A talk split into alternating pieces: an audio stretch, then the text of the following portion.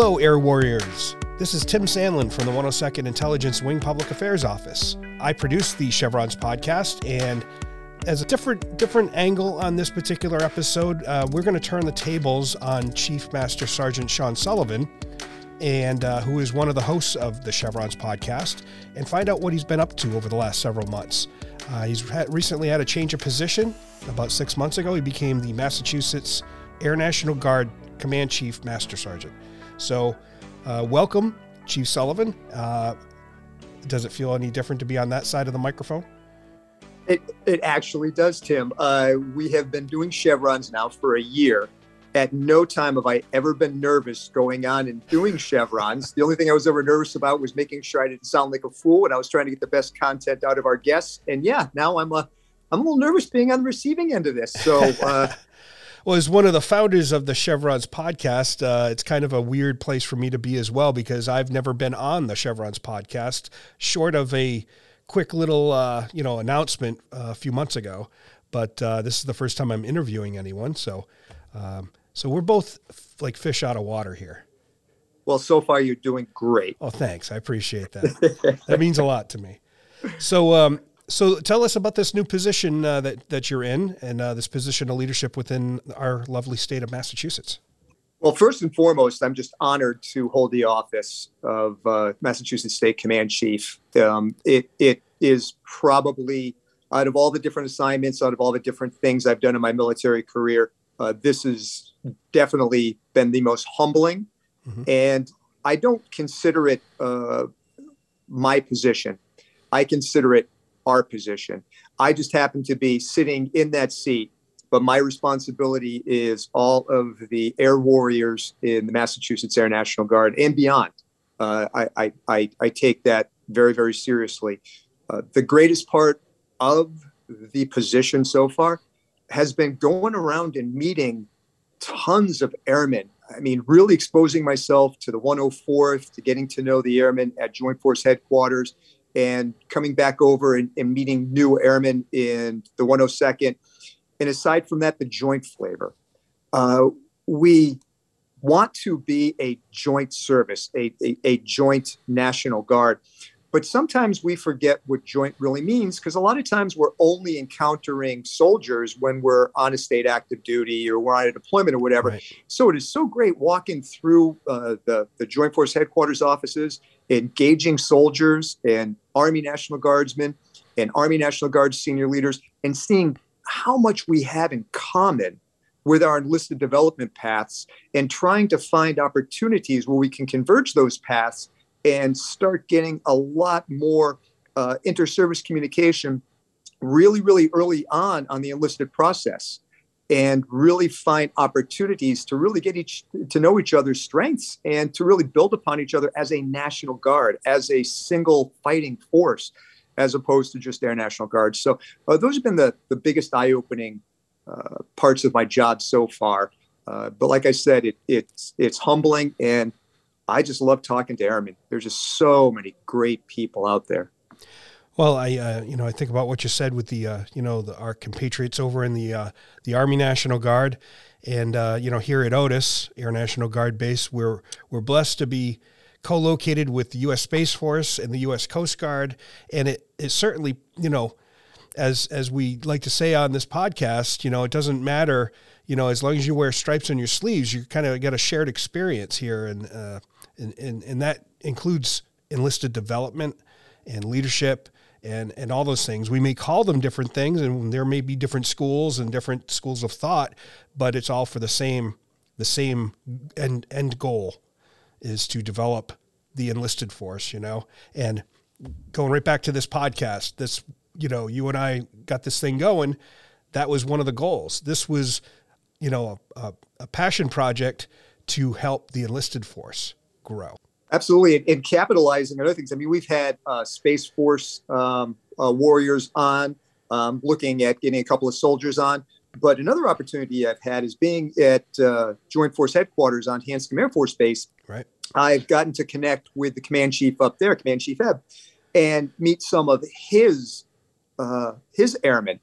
And I want to start dipping into that talent pool too, Absolutely. and get that on as a joint broadcast because as, as a joint force, we have, as you mentioned, uh, Space Force and active duty components all across the spectrum. There are a lot of bases that are co-located with um, with uh, uh, you know, regular Air Force personnel, as well as Air National Guardsmen and Air Reserve, and we're one big team, one big fighting force. So uh, would really love to get a couple of uh, couple of those Air Warriors on here as well. That would and be, I'll be working on that in the future. That would be great. That would be great.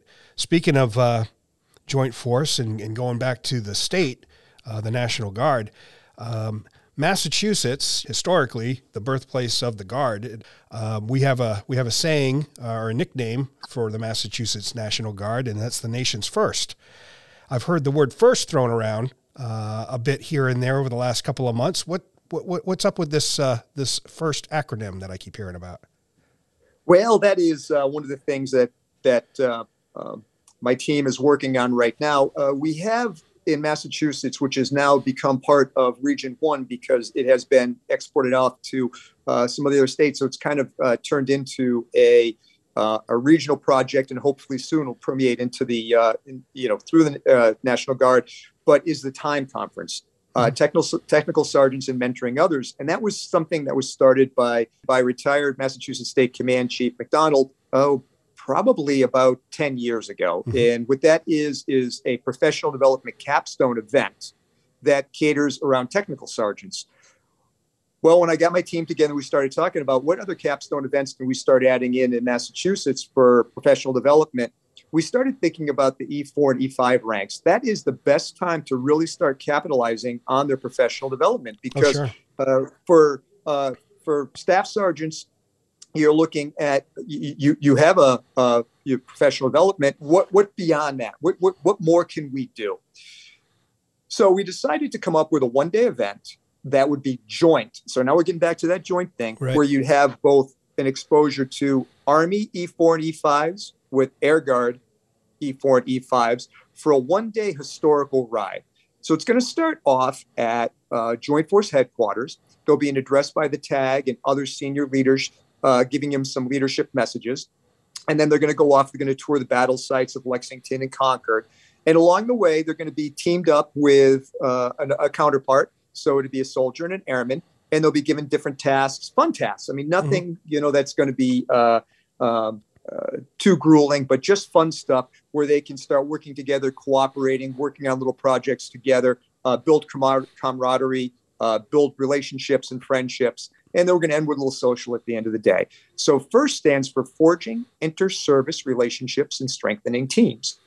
And that will be this September. And again, a one day event, and it will be uh, along the lines of the professional development staff rides that we do in Massachusetts. I know other states have them uh, for senior NCOs. We are doing a historical staff ride, uh, a, a, joint nature, Army and Air Guardsmen. So we're just starting the process uh, earlier in the development path where you're really getting those emerging leaders coming out and really understanding the role of a soldier and soldiers really understanding the role of airmen and how development is is the same across the board we're trying to develop professional warriors whether they're air warriors or they're ground warriors and we're trying to uh, improve that process and maintain proper talent management so we wanted to start it early in a really fun event uh, low key and really start uh, building up those relationships and understanding of each other's capabilities. So sure. that'll be the first. And the first, first, and the nation's first, is going to be uh, in September of this year. So oh, uh, members of the Massachusetts Air and Army National Guard, just stand by for the announcements coming out in that. It'll be uh, 24 people selected, 12 airmen and 12 soldiers, and it should be a good time. That's awesome and uh, like I alluded to earlier, you know, the birthplace of the Guard, and there's a lot of history here, American history, the early days, you know, the Revolutionary War on. Um, so there are plenty of cool things to see. Like you mentioned Lexington and Concord, you know, the birthplace uh, of the shot heard around the world, right? It was. It was yes, um, shot heard around the world. And I also six seven motto. Right, right. And I um, I also um, it's it's a great initiative because I I recall and I, I don't I think it was a past guest or I can't remember who I, I remember hearing this from, but they, they made the statement of, you know, if you're waiting for staff tech to start, you know, bringing, you know, having these types of events, you're waiting too long because we need to hit these young troops early with this information um, and get them spun up. You know, absolutely. In ALS, as great as it is, it, it, it shouldn't be the end goal for our our senior airmen looking to make staff and our staff sergeants. That shouldn't be the end game. It shouldn't just be about that. There should always be other developmental opportunities, both within the wing right. and offered through the state, that can allow that development to continue. And this is just one thing we're working on. And both command chiefs uh, at both wings, and the 102nd, the 104th, uh, have very, very robust talent management and developmental projects going on. Uh, I, am telling you that it, it is a great, it's a great environment, uh, great command teams, two uh, two new great command chiefs, uh, great leadership across the board. I'm just I'm just really thrilled and it's a it's we just want to really put something forth that the airmen and soldiers can appreciate and can use. We don't want to waste their time. We want to provide them with something really fun and developmental at all levels. And this is the first. We, we have other yeah. capstone events that our team is planning, uh, but this is the first one we're going to leash. And so uh, we'll we'll save details about the others until they're actually ready to uh, to come on out. Sure, of course. And I have to say that uh, being an old timer like yourself, um, this sounds like it's going to be a fun event. And I know coming up through the ranks years and years and years, decades ago, uh, not all these things were were fun. You know, a lot of these events were like sit and listen to a lecture, sit and read a book, sit and do a CBT. You know, this sounds like a kind of a hands-on, you know, full day event that's going to be fun for these airmen and soldiers and uh, that's great. Absolutely, and, all the events that we're planning are, are going to be the same. Um, the, I think that we get a good education through a lot of the virtual PMEs, a lot of the virtual trainings that we can we have, but we don't need any more. Right. What we need more of is face-to-face interactions, problem solving, and if there's something developmentally that you need as a leader, uh, setting something up where it's an actual do action, where you're actually accomplishing something. Because I know for me, there's a far greater sense of accomplishment for me when I actually team up with with people I might not have previously worked with and find something that we have to conquer and we team up and we utilize our skills and our brain power and different aspects of leadership and we accomplish this this thing as opposed to listening to some material, possibly having uh, an index quiz of some type, right. and then receiving the, you know, you accomplished it. That's great.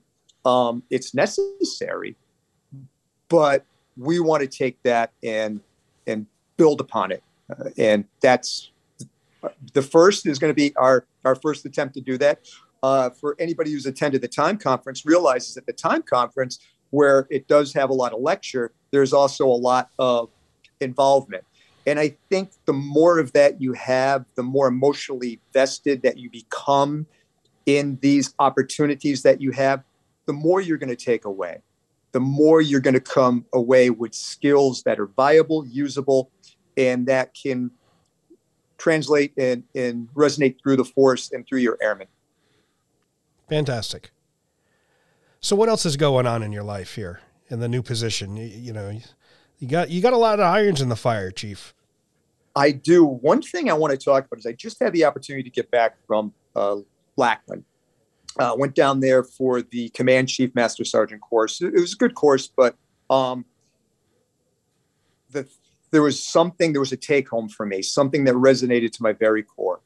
Having come from the Marine Corps as far as enlisted uh, basic training, mm-hmm. I had never witnessed a Air Force graduation from BMT. Ah. Never had that opportunity. Uh, so our class went. Pretty cool, right? And I tell you, um, I'm not afraid, not afraid to admit it. I got choked up four or five times and I almost cried. It was the single most moving experience I have ever had in my life. And afterwards, we were allowed to go uh, amongst the recruits which was really fantastic. So our class is going around and we're talking to these, these brand new graduated airmen, seeing the enthusiasm, the hope, this, the joy, the pride, their families. You know, we're taking, we're grabbing the cameras from moms and dads and taking pictures, you know, for them. Uh, know, one airman standing at the position of parade rest. I didn't even realize I had to tap him for him to talk to me. I'm sitting there, standing there talking to him. He's a parade rest looking at me. And I'm like, and one of the chiefs comes up and whispers in my ears, you have to tap him or he has to stay late. I'm like, really?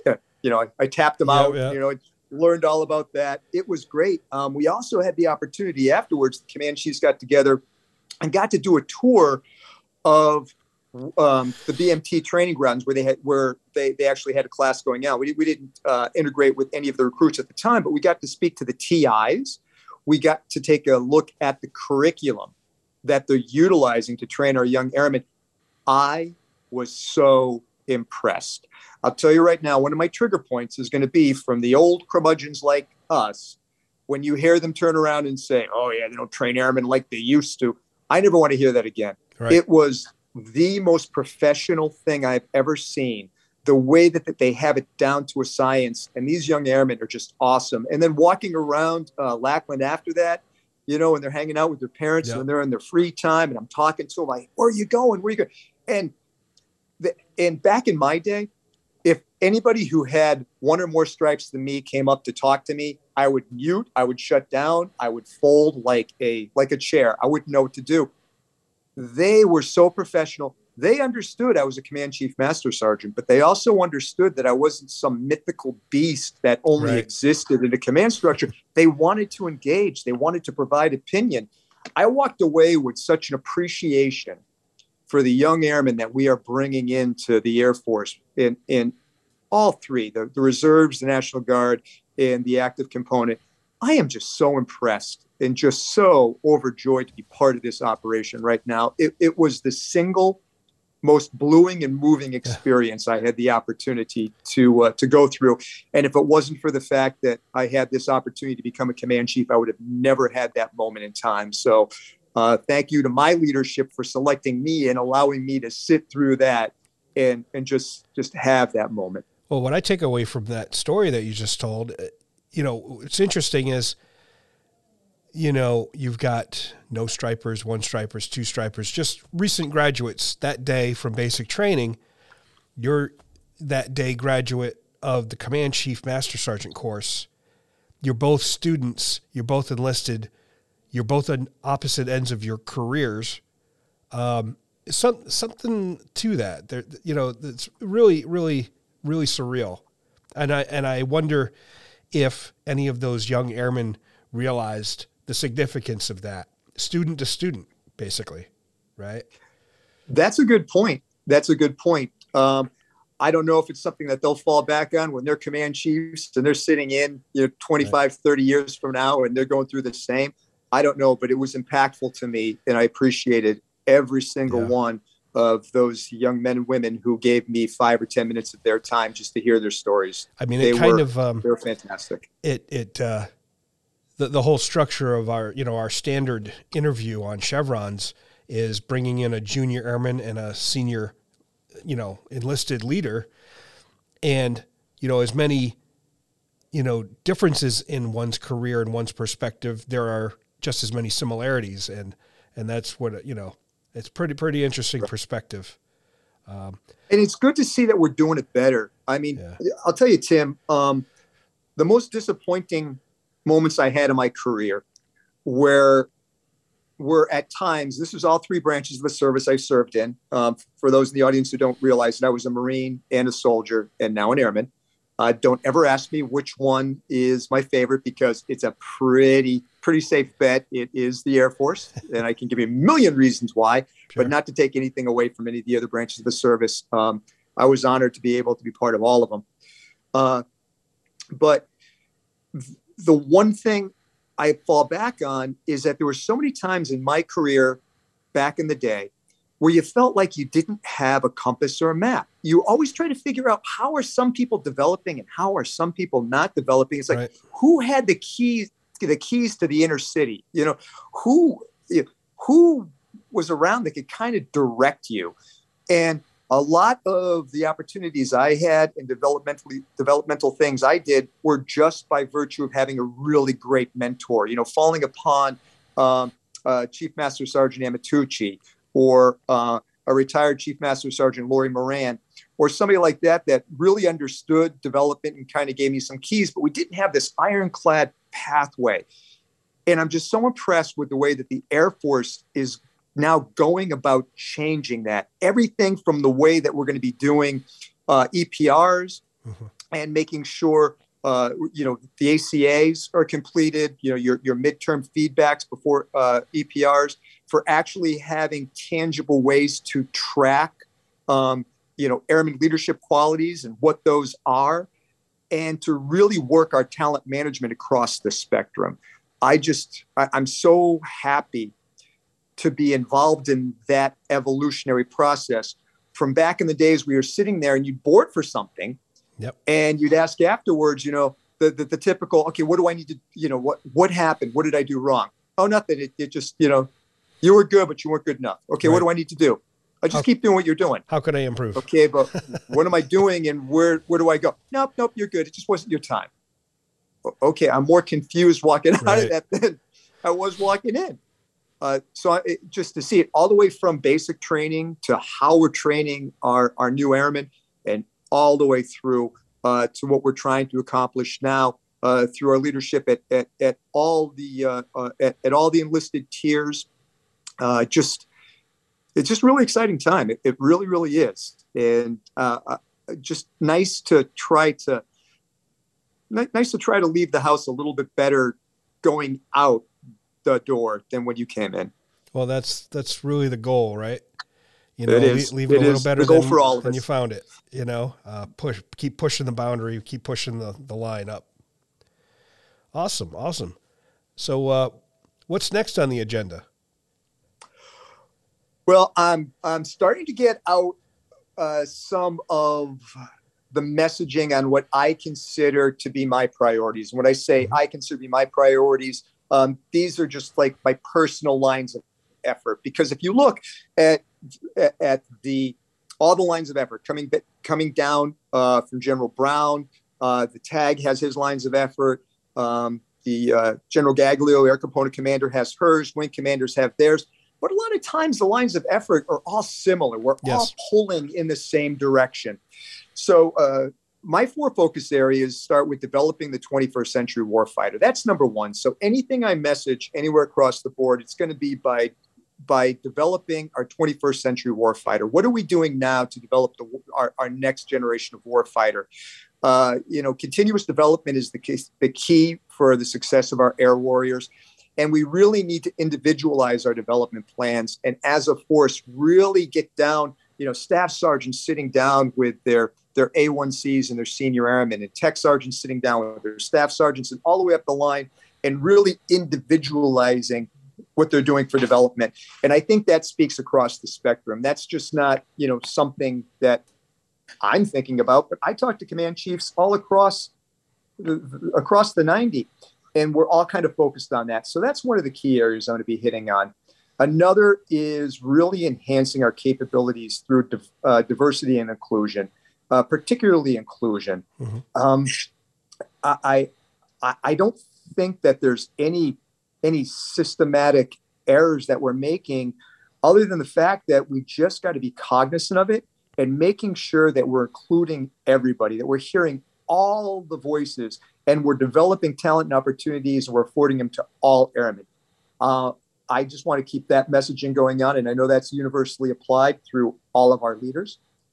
I also want to see a lot more empowerment, uh, removing roadblocks. I think one of the saddest things I hear continuously, not just from uh, from airmen here, I'm talking about you know going across the 90 because I've had the opportunity to visit a lot of a lot of wings the last six months outside of Massachusetts, and I'll occasionally hear hear airmen, uh, particularly DSGs, say that they they don't feel empowered. They, they feel like when they come to drill, the full timers are doing more than the part timers or they feel like they're not empowered to solve problems. And I think that when you, to maximize the creation of an effective leader, mm-hmm. we have to develop an airman where they feel free of bureaucracy and they can problem solve independently.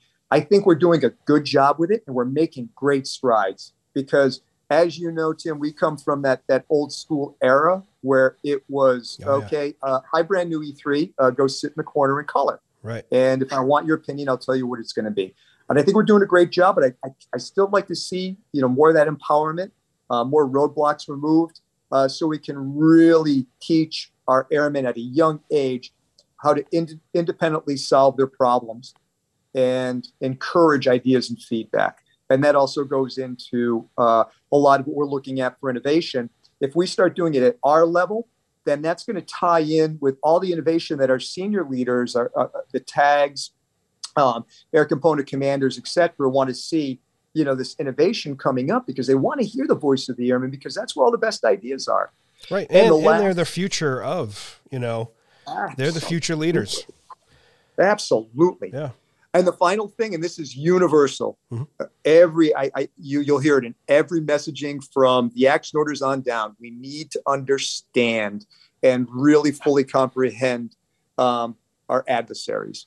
Uh, history's full of situations where armies and nations lacked an understanding of the capabilities and the intentions of their counterparts. We can't fall into that trap right now. We Right. can't fall into a malaise. We need to understand the capabilities of our adversaries. And you need no to do no more than turn on the news right now and see what's going on around you.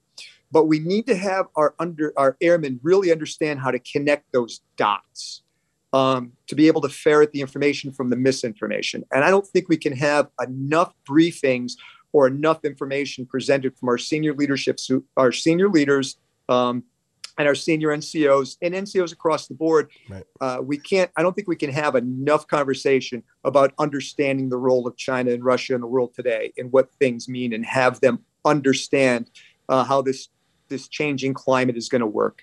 It's the only way you can be mentally prepared for the next conflict.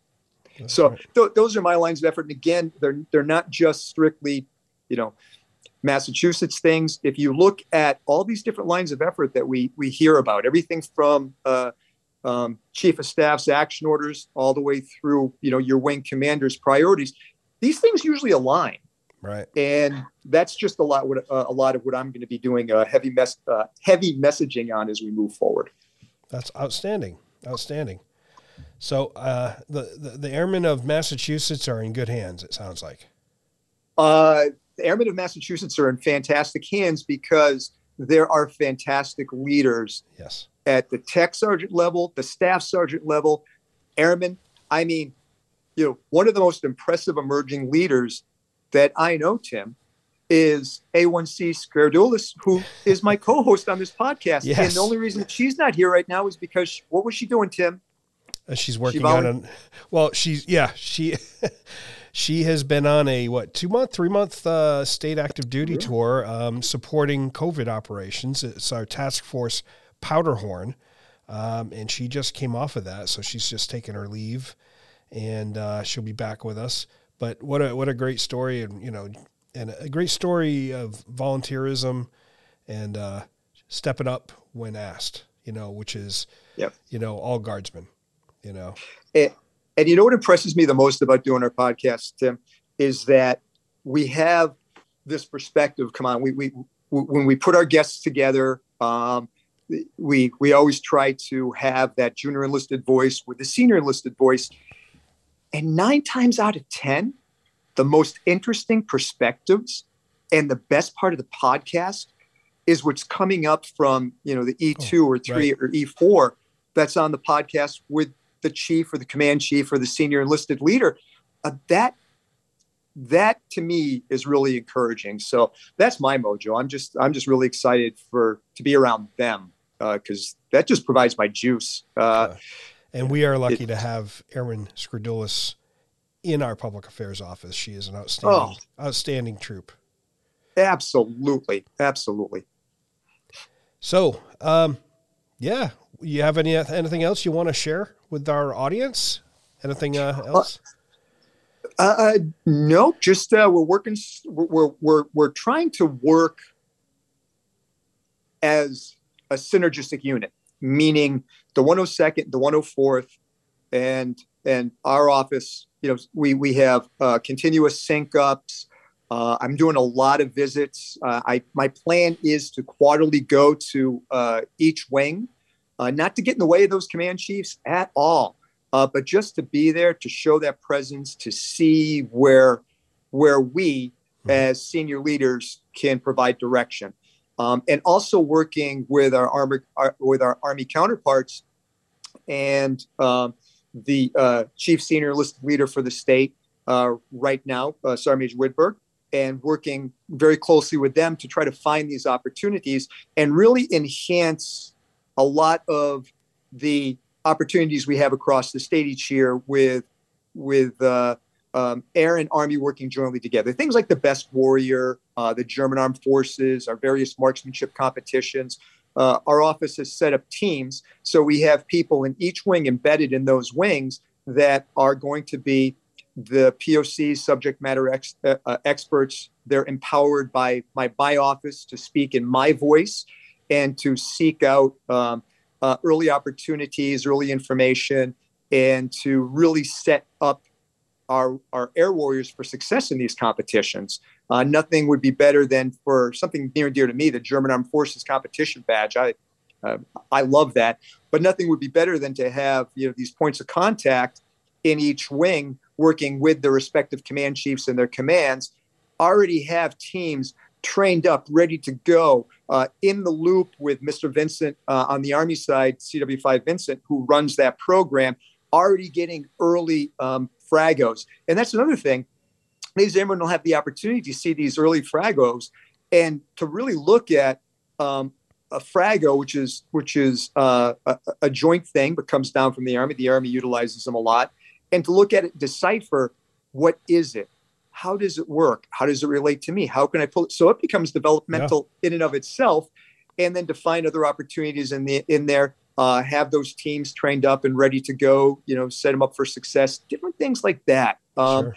So, it basically it's kind of a blanket thing. Uh, we look at at our team as not just uh, you know my office and the people who who work directly within the office of the command chief of Massachusetts, but also these other leaders in both wings and the respective command chiefs in both wings.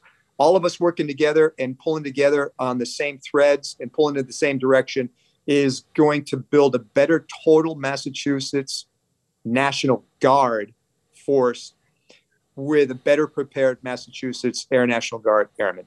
So those are our goals right now. Awesome.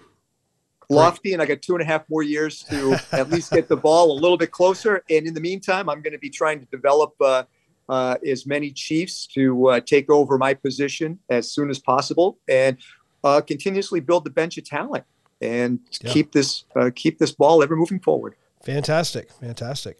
Well, thanks for spending a little time with me uh, today, Chief, and and, you know, I'm going to hand the keys right back to you for next month's episode, you and uh, Aaron Scordulis.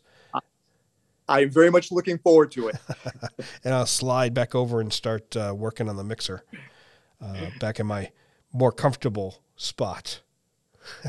we all find our positions of comfort, but once in a while we have to uh, get out of our comfort zone for a little bit of additional development. So uh, that's right, uh, Tim. It was a pleasure having this conversation with you, my friend, and thank you for all that you do for the 102nd. I, I have to say that the products that your office puts out are fantastic.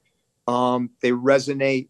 Uh, this podcast has been a joy to film. I mean, I just think back, it all started with just a brief conversation you and I had in the hall one day, right. and the next thing you know, it, it's we're we're chugging along uh, for a year, and um, you know we we have some really big big guests on the horizon. Yes. And I'm looking forward to, uh, you know, to, to, talking to them as well as some of our other airmen and uh, um, bringing in people from other uh, components too, uh, bringing in some, um, some, some Coast Guardsmen and uh, some soldiers and, and really increasing uh, the value of this podcast for its listeners.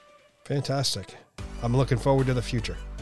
Oh, me too. It looks bright, my friend. It looks bright.